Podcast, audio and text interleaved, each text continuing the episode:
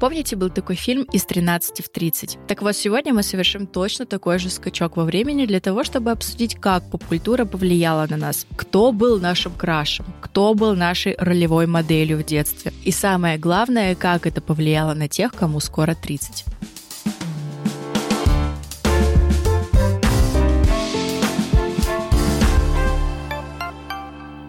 Каждый выпуск мы начинаем с фактов о себе. Меня зовут Саша Рудко, мне 26 лет. И мой факт такой, мы сегодня будем очень много ностальгировать, поэтому я надела все, о чем я мечтала, и сейчас я выгляжу так, как вот я хотела бы выглядеть тогда. И мне даже немножко жаль. Да, ты супер, супер, Саша. Спасибо, спасибо, милая. Те блестки, блестки, это details. Всем привет, меня зовут Анастасия Гас, я креативный директор wellness бренда Refill, и факт обо мне, меня воспитало два фильма. Это «Дьявол носит Прада» и дряные девчонки. Поэтому посвящается эта цитата моему любимому фильму. Лиза, прости, что назвала тебя щербатой сукой. Я же не виновата, что ты щербатая. Алиса, прости, что назвала тебя щербатой сукой. Ты же не виновата, что щербатая.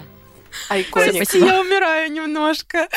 Всем привет, меня зовут Настя, я фаундер креативного агентства Вантина, мне 25 лет, и я была дикой, ну просто дичайшей фанаткой ранеток. Настолько, что мы с папой ходили на концерт, тот самый концерт в Олимпийском, и мой папа снимал меня на видео, как я там просто скакала. Ранетки! У меня была футболка с ранетками, толстовка сверху с ранетками. Я скупила там все диски с ранетками, и потом перепродавала их в школе. Предпринимательская жилка опять и тут. Она, да-да-да, она и тут как бы. И причем я перепродавала с, с разговором о том, что это культовый концерт. Вы даже не знаете, что конкретно там произошло. Но этот диск мне подписала сама Лера Ранетка ручками.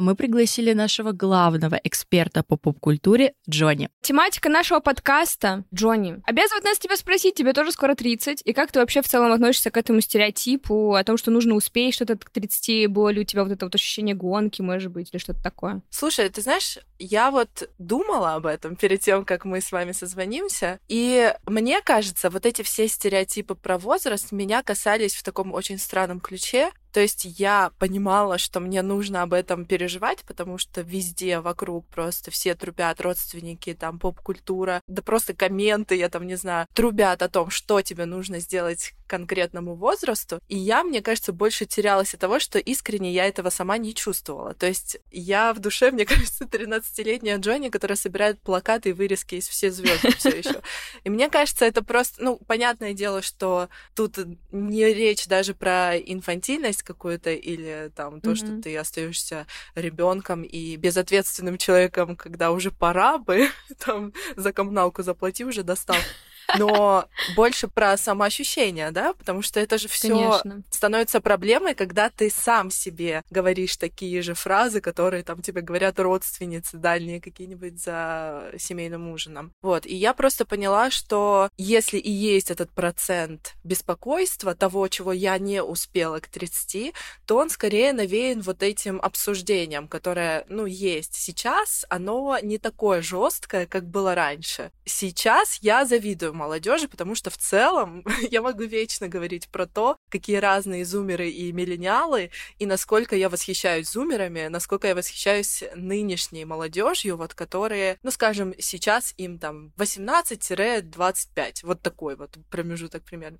Типа это совершенно другие люди, совершенно другие знания у них, совершенно другое понимание жизни. Про стереотипы я думаю только вот в ключе того, что мне о них напоминают. Я, кстати, до нашей записи очень много статей прочитала, ну, вообще про поп-культуру, как она на нас влияет. И в основном, конечно, там было очень много статей про миллениалов. И там есть, если честно, грустная мысль. Вообще, если верить в теорию поколений, изначально миллениалов э, обсуждали в негативном ключе, потом миллениалов начали обсуждать так, как будто мы спасем планету, а сейчас обсуждают в разрезе того, что, ну, миллениалы вы ни хрена не сделали. Вы сидите, плачете, много да, работаете, и выгорание, и все. Это все, что вы делаете.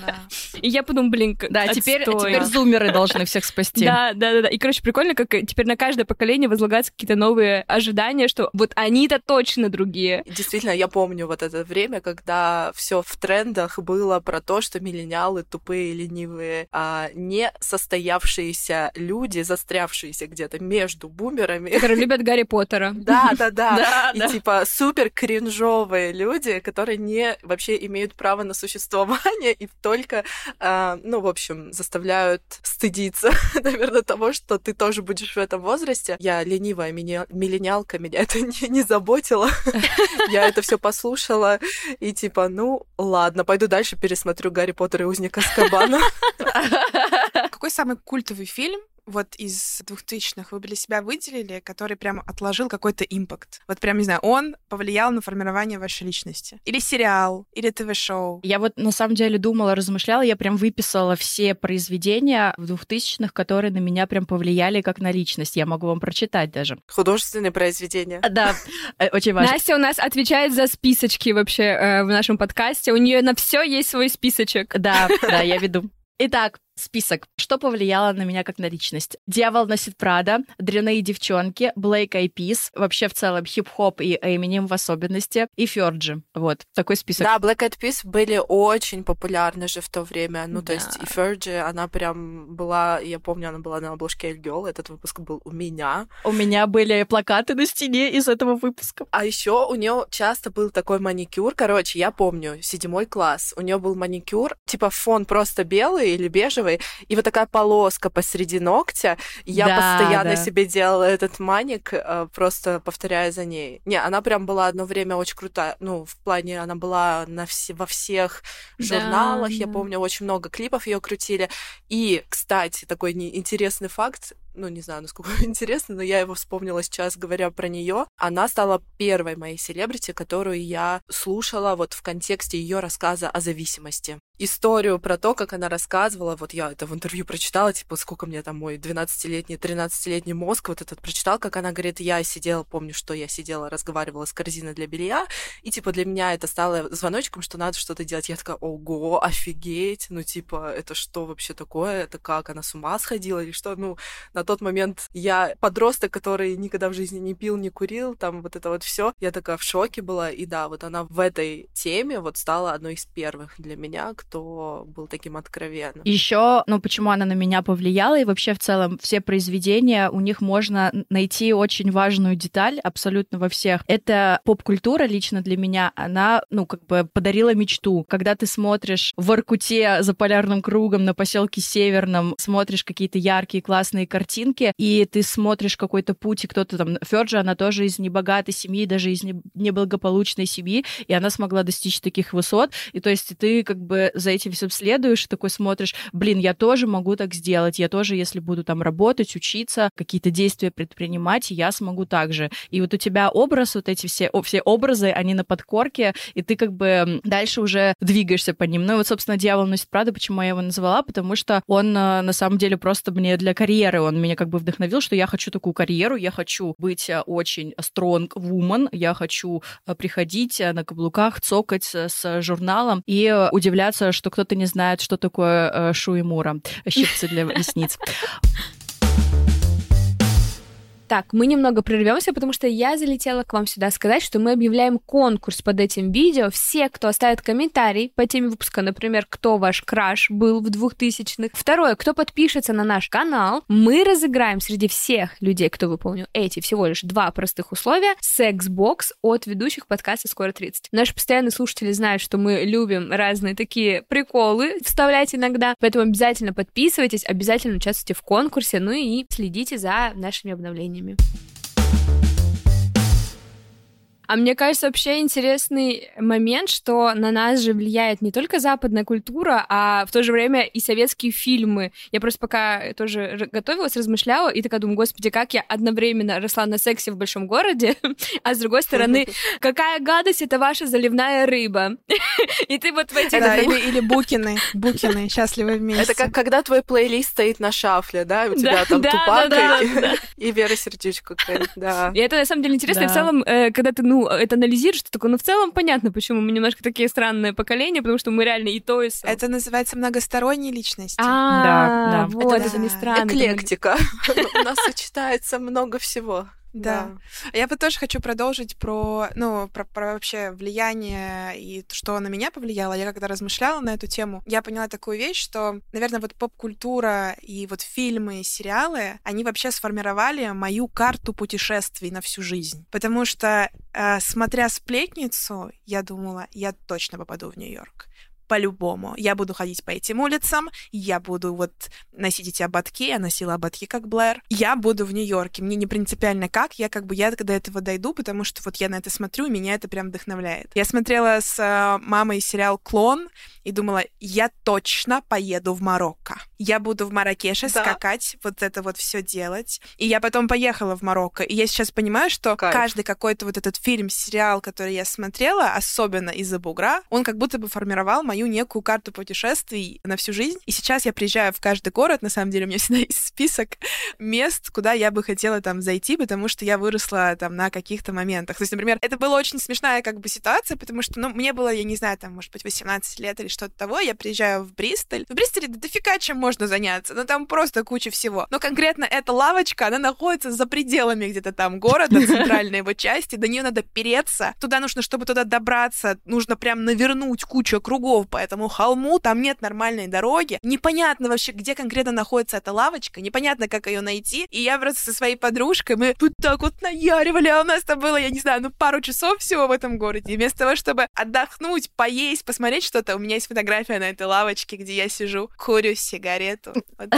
Все было не зря. И тебе 13, да? И вот на фоне Бристоль. Да, просто потрясающе. да, это, кстати, про негативное влияние поп-культуры, потому что мы Ну да, действительно... кстати. Ну вот к молокососам у меня много вопросов. Очень много вопросов, потому что это реально прям дикая пропаганда, и не только там на- наркотиков и вот этого образа жизни, но и вот РПП у всех начались, потому что ты смотришь на вот этих красивых э, девушек, ты такой, я тоже так хочу. Ну это ладно, попозже обсудим. Короче, в контексте нашего разговора про 30-летие и вот эту связь с своим внутренним ребенком, вот тем, который любил это все и который вот перерос в нынешнее состояние, мне кажется, это, наверное, супер банально, но фильм из 13 в 30 это Да, просто да. моя Библия, это просто то, на чем я выросла. И что вот интересно, мне кажется, это один из первых и чуть ли не единственный, наверное, фильм, где образ 30-летней девушки показан не ужасно, не страдальчески. Это не Бриджит Джонс, которая, кстати, было всего лишь там 32 года, оказывается. Я просто по приколу решила проверить вот возраст всех героинь, ну, таких знаковых.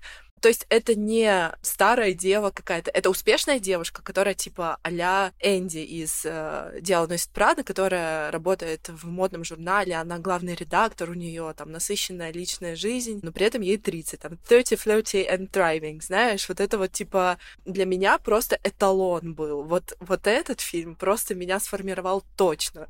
это любовь. Да. Ну, естественно, там все, что связано с сестрами Олсен, это просто эстетика. Кто-то из вас упомянул про РПП и про вот это негативное влияние. Конечно, все это было, мне кажется, даже в безобидных проектах типа фильмов с Олсенами, потому что они всегда бы, ну, вы знаете, как они выглядели, Да. и как так. это считывает... Да. Да. Ни одного прыщика. Идеальное тело, которое, ну, в целом сейчас можно представить как тело 30-летней девушки, да, которая следит за собой, то есть они выглядели взросло, они выглядели офигенно. И да, конечно, это на подкорку откладывалось, но вот из-за того, что это делалось не очевидно, не прямым текстом, не прямо в лоб, да, там кто-то с экранов тебе говорил про то, что нужно быть Да. вот такой, но ты просто видела, что вот это красиво, и таким Мгм. образом как-то запоминала. Быть хотелось вот этот образ, который тебя очень сильно цеплял, и почему мы хотели быть как эти геро- герои, потому что даже негативные персонажи, они очень сильно к себе манили. То есть, с одной стороны, ну, Эдвард, да, Калин, он вампир, он вампир, он не должен быть положительным Ну персонажем. да. Но ты на него смотришь, и он такой, давно тебе 17 уже, да. Сколько тебе лет? 17. И давно тебе 17? Уже да.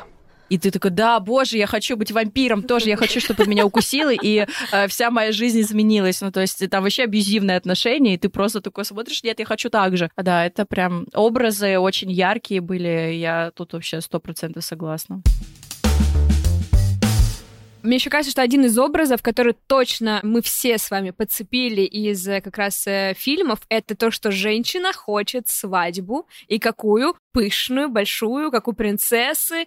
Мне кажется, у меня родители, наоборот, говорили, ты вообще как можно позже выйдешь замуж, ну, типа, ты вообще не торопись, поживи для себя и так далее. И в то же время поп-культура, которая такая, типа, та же Бриджит Джонс, вот я уже 30, я одинока, вот мне нужно выйти замуж. А потом там был э, фильм «Война невесты», что-то еще. Ну, то есть, это да, настолько да. было много много, что вот я, когда уже сейчас была в взрослом состоянии, я пыталась отфильтровать, а я-то вообще чего хочу. То есть это было настолько уже где-то вот глубоко, что я поняла, что в большинстве случаев это именно от поп-культуры, из фильмов, и из сериалов, именно про свадьбу. То есть это не из родительской даже истории шло, а оттуда. Вот такой момент, мне кажется, тоже это поп-культура стопудово. Ну а как вы думаете, вот где курица, где яйцо? Ну типа поп-культура отражает то, что есть в обществе, и то, как люди в большинстве своем думают. Или люди думают так, как им навязывают навязывает поп-культура. Но вряд ли же в те годы люди были более нацелены на феминизм, на то, что свадьба это не обязательно. В то же время действительно все так думали. Действительно была вот зацикленность на том, что это венец твоей, твоей жизни. Я вот согласна сто процентов с Доней, потому что всегда а, поп-культура отражает то, как, ну, как думают сейчас люди, потому что, ну, тогда не мог родиться там условно сериал Sex Education,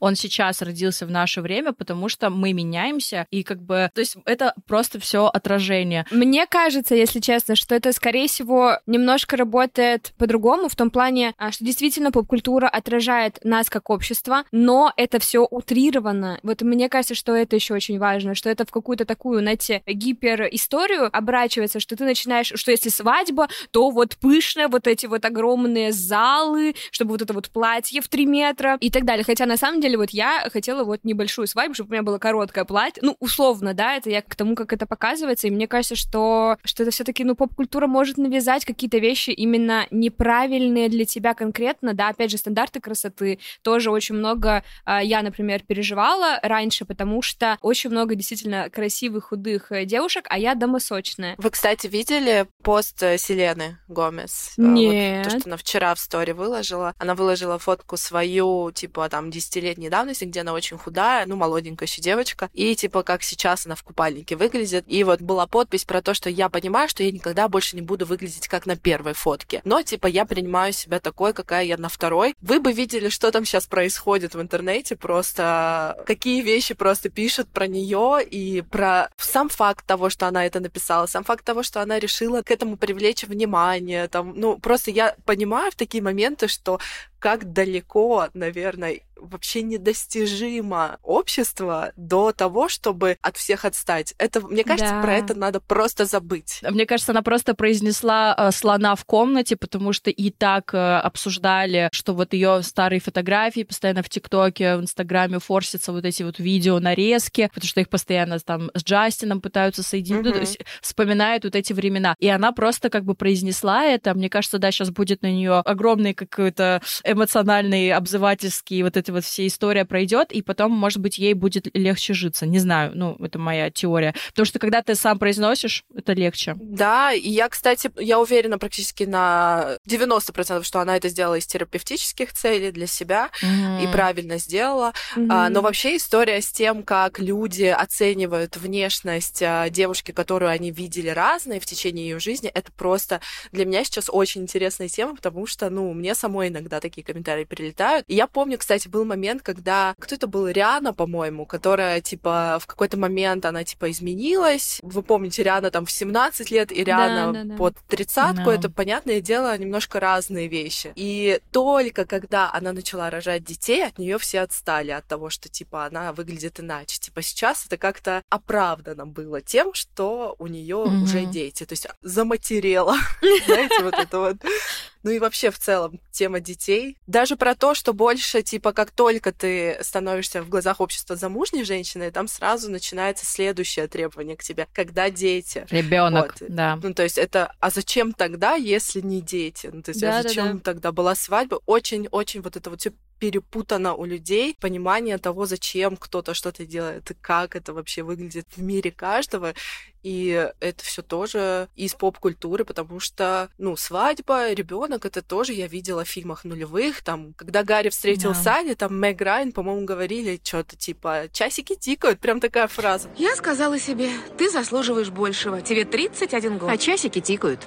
Нет, они начнут тикать после 36 была. А это Нора Эфрон. Это женщина, которая делает лучшие мелодрамы, ну, типа, делала тогда, и в целом мы их смотрим и сегодня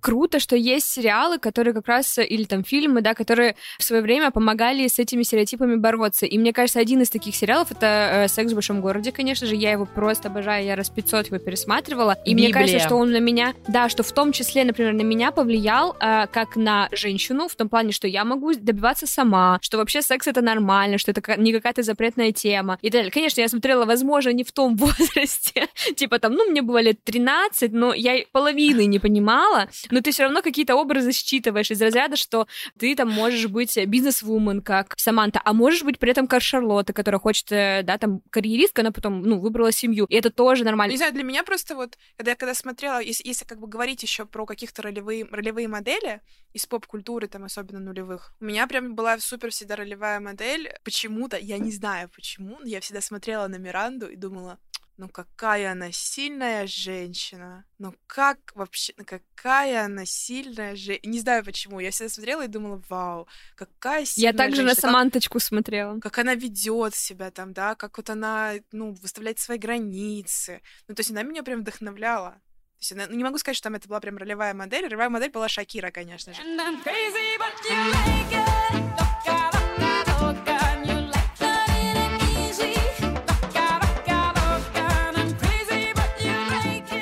Но я, знаешь, про что задумалась сейчас? А, не столько про ролевую модель, сколько про понимание того, кто не злодей или хороший, а насколько многогранны бывают люди в твоем окружении. Конкретно говоря про «Дьявол носит Прада», нас учили, я в детстве, помню, воспринимала информацию очень просто. Миранда Присли зло. Ну, типа, а, да, она как бы норм в конце, но в целом она плохой, bad guy в этой, в этой истории. Но никто же не объяснял, объяснял, не пояснял, потому что Bad Guy там был ее парень, этот бойфренд. Да. И друзья. Да. Типа, это моя Roman Empire, знаете, я думаю об этом каждый день просто. Почему вот, ну, прояснилось немножко вот это вот все как-то в целом, кто из каких побуждений что-то делает. Ну, вот эта вот компашка, конечно, меня бесила. Я так пересмотрела недавно этот фильм, да. думаю, ё это что вообще такое? Но тогда это не воспринималось так. Не знаю, может, я глупее была немножко. А как вот вы относились к... Она работает в бутике Бирюлева. Обожаю в одной из этих ужасных сцен. Что и делать, и куда идти, как избежать проблем? Я вот так сейчас думаю, что, блин, это сериал, в котором он нанимает няню, и потом у них начинается какой-то около роман, а его секретарша ревнует няню к нему. И у них вот да. этот вот какой-то непонятный... Ты про Жанну Аркадьевну? Про Жанну Аркадьевну. Да, она Жан... не секретарша. Извините. А... Она помощница. Она карьеристка, она, ну, состоявшаяся женщина. Хорошо, ладно. Она бизнес-ассистент. Тоже, кстати, все Жанну Аркадьевну воспринимали как бэд гай персонажа. Она да, была типа плохой, потому что история. она пыталась... А потом ты такой смотришь, блин, нормальная женщина. Угу. Что этому... Нянька Вика вот эта, которая просто ходила на каблучках и вот в коротких юбках. Жанна Аркадьевна молодец, самостоятельная женщина, все зарабатывает. Вот она реально ролл-модел настоящая, а не няня Вика. Ну, короче, да. Знаешь, разные эры в жизни бывают. Бывает эра Жанны Аркадьевны, бывает эра няни Вики. Надо embrace it all. про женских персонажей понятно. Вот если взять мужских персонажей, вот кто был, как бы, кто снился Крашем. вам во влажных мечтах? Ой, я могу сказать, Леонардо Ди Каприо из Ромео и Джульетты, База Лурмана. Ой-ой-ой, это реально топ. Мне реально это снились реально эти топ. пустынные... Еще Баз Лурман собака так снял как-то красиво это все необычно. Это тебе... Это тебе не Ромео и Джульетта Франко Дифферелли, знаете, вот такая классическая, типа, скучно. Это вот Ромео и Джульетта рокерская, такая панк Ну, в типа она... бассейне, вот это вот. Да, да, да, вот это...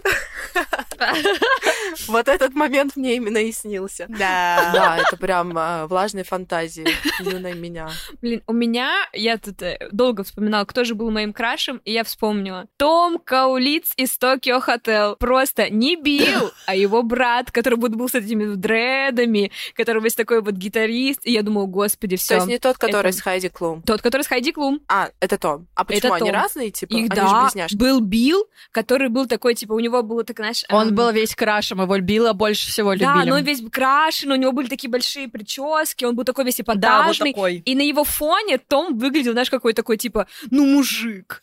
ну, которому 15 лет, но я думала тогда, ну, мужик. Вот хочу такого.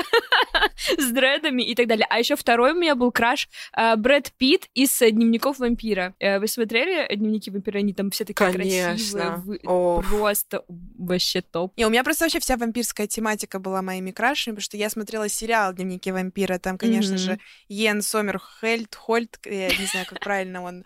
Э, Ну, в общем, Да. э, брат, который guy. Эдвард Каллен, безусловно, конечно же, тоже. Я вообще была помешана на вампирах. Классика. Мне казалось, что да, это, ну...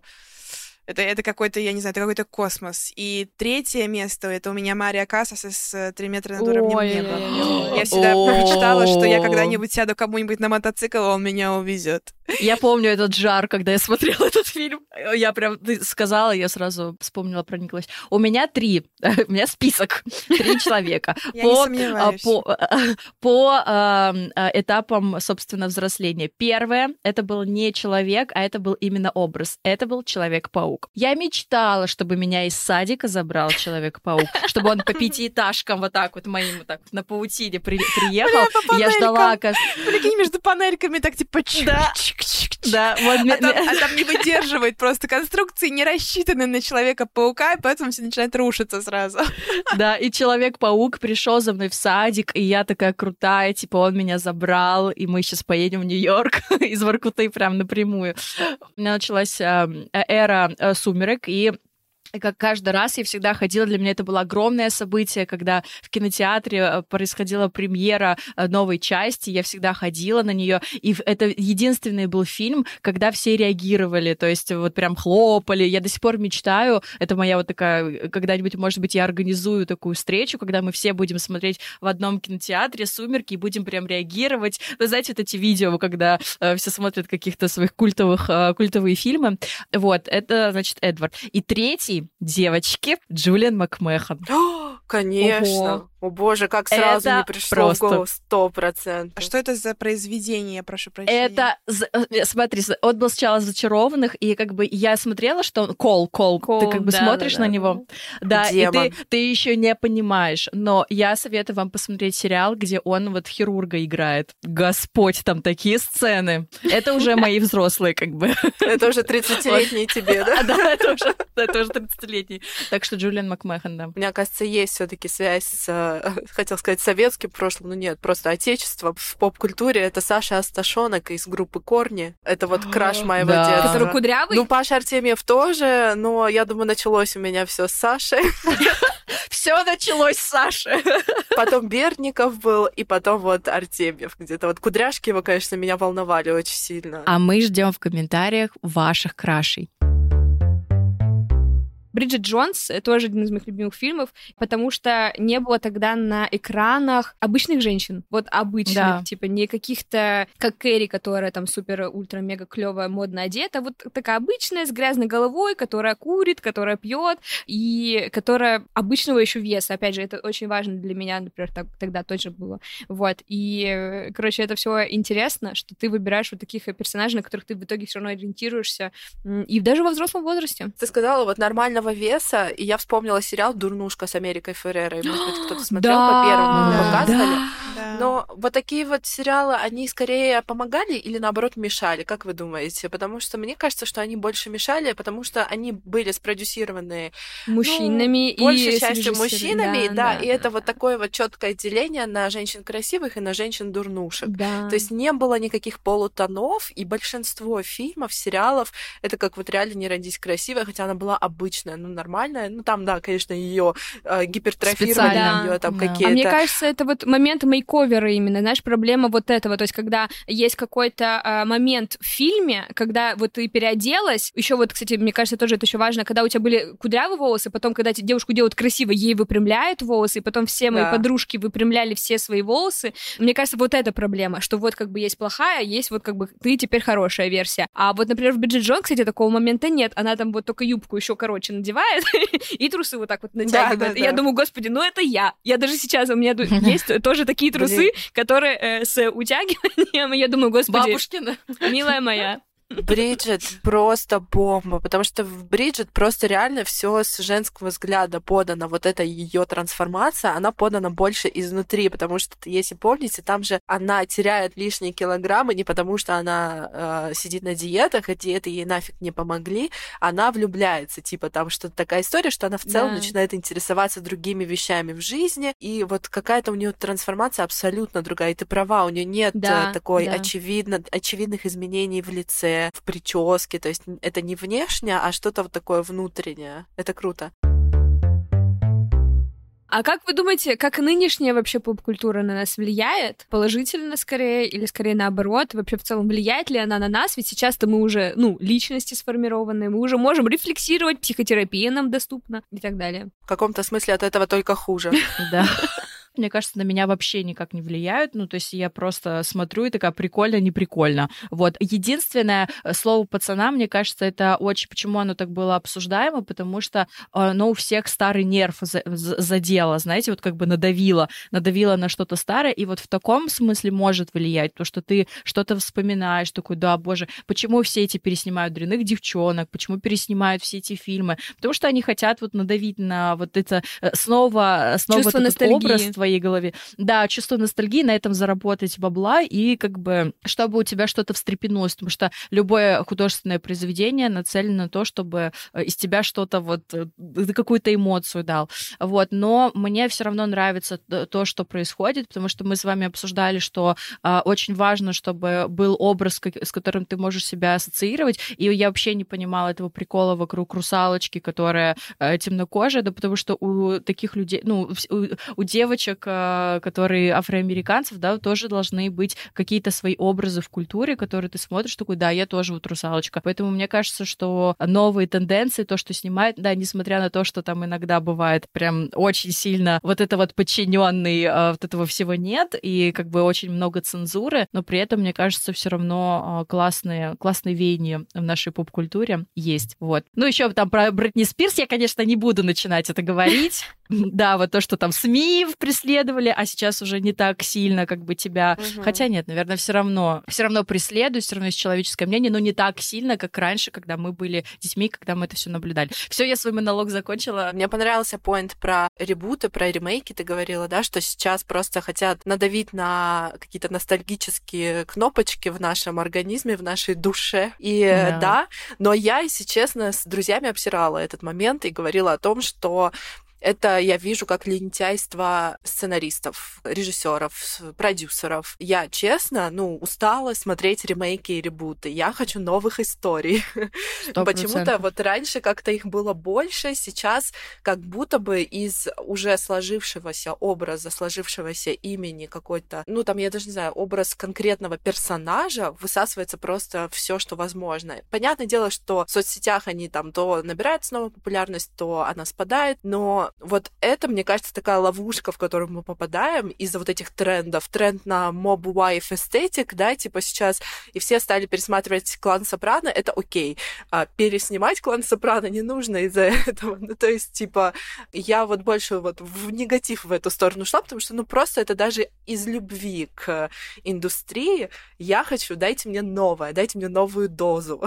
вот. Новую дозу. Это вы слышали, да, что «Сумерки» тоже хотят переснять уже, а хотя да, лето прошло, Артега. вот столечко. Джена Артега и Джейкоб Элорди. Это как вам такие, Белла и Эдвард? Я не буду Нет! это смотреть, буду саботировать. Нет! Мне кажется, это ошибка. Я вытерпела все, но «Сумерки» я не вытерплю. Я хотела туда вкинуть, что я пока вас слушала, поняла, что я не могу даже выделить какого-то продукта медиа, который бы вот в текущем времени на меня именно прям влиял, потому что у меня сейчас кардинально другая парадигма, и она, скорее всего, у нас с вами одинаковая. Мы, мы и есть новая вот эта поп-культура, мы и есть этот новый медиапродукт, который оказывает какое-то влияние на других людей. Я отношусь вообще к любому контенту с точки зрения его генерации, а не с точки зрения его потребления, и я не могу от этого избавиться. Есть Это профдеформация. То есть я любой да. контент, который я смотрю, я его сразу смотрю из позиции того, что я могу сгенерить, то есть как это может повлиять на то, что я генерю, а не как это влияет на меня как на персоналию. Я это вообще никак через себя не пропускаю. У меня постоянно фокус на генерации. У меня постоянный фокус да. на том, как, что я должна произвести, как это повлияет на кого-то, как это кому-то поможет, как это, не знаю, кому-то поменяет его mindset, и как произвести больше медиапродуктов, то есть э, будь то контент в Инстаграме, посты в телеге, видео на YouTube или еще что-то, мы есть как бы эта поп-культура, производители этой поп-культуры, и это и есть современность. А то есть есть вот Хорошая. эти вот незапятнанные души, да, которые просто сидят в интернете и смотрят, и потребляют контент. Хочется иногда стереть. Ну, звучало, наверное, не очень. Звучало, наверное, не очень, да. Ну, мне, мне кажется, просто важно сказать, мы все работаем просто в таком создании контента. Да, это да, да, ну как бы это, это, это очень сильно влияет. Смещает как-то надо картинку, восприятие. Себя еще надо почаще спрашивать, а вот ты как поп-культура, как влияешь вообще? И местами, где ты даже, Хорошим. возможно, не понимаешь э, на то, насколько сильно ты влияешь. У меня иногда такие происходят Глубоко. осознания, там, не знаю, кто-нибудь, а может, один человек какой-нибудь написать, аля, ты знаешь, я решил выйти с работы и открыть свой бизнес. А я думаю, господи, зачем? Не надо было.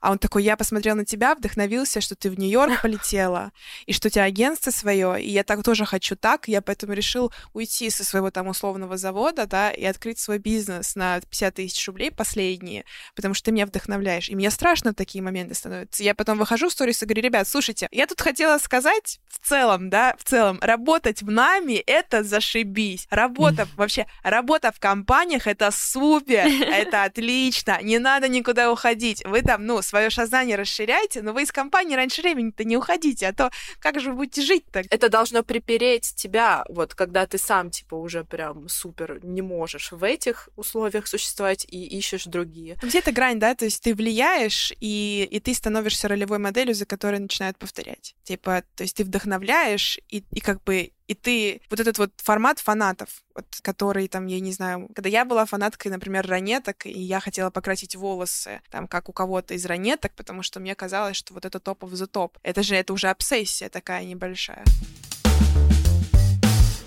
Хочется сделать какие-то выводы из этого выпуска. Во-первых, э, Джонни, ты супер. Большое спасибо, что ты к нам пришла. Очень э, приятно. Вы супер, девчонки. И, наверное, мне кажется, главный вывод, э, который я сегодня точно сделала, что мы без поп-культуры никуда. вот, она действительно нас во многом очень сильно отражает, но как и любое искусство, оно нас э, показывает наши вот эти вот нехорошие стороны, и как здорово, что мы уже взрослые, мы можем это отфильтровать, отрефлексировать и, возможно, сделать вообще противоположные выводы. Я добавлю, наверное, только то, что, мне кажется, ваш подкаст и вообще все проекты подобного типа, они про очень классный поинт от того, что можно из поп-культуры вот собраться в такой кружок по интересам и уже внутри этого кружка, этого комьюнити переварить, что происходит. То есть как бы такой, знаете, следующий этап эволюционирования так, некое, скажем так. Да. Сначала ты просто это потребляешь в тишине в своей комнатке в одиночестве, а потом ты учишься это все переваривать, обсуждать, дискутировать с теми, кто не согласен, с теми, кто согласен. Мне кажется, в этом же еще тоже point, что ты взрослеешь, и здесь важно не только посмотреть там фотографию какой-то звезды и ее раскритиковать внутри себя, но понять, почему так происходит, что, что вообще, в чем смысл, ребята, смысл жизни. Ну что, я думаю, что на этом можно завершаться.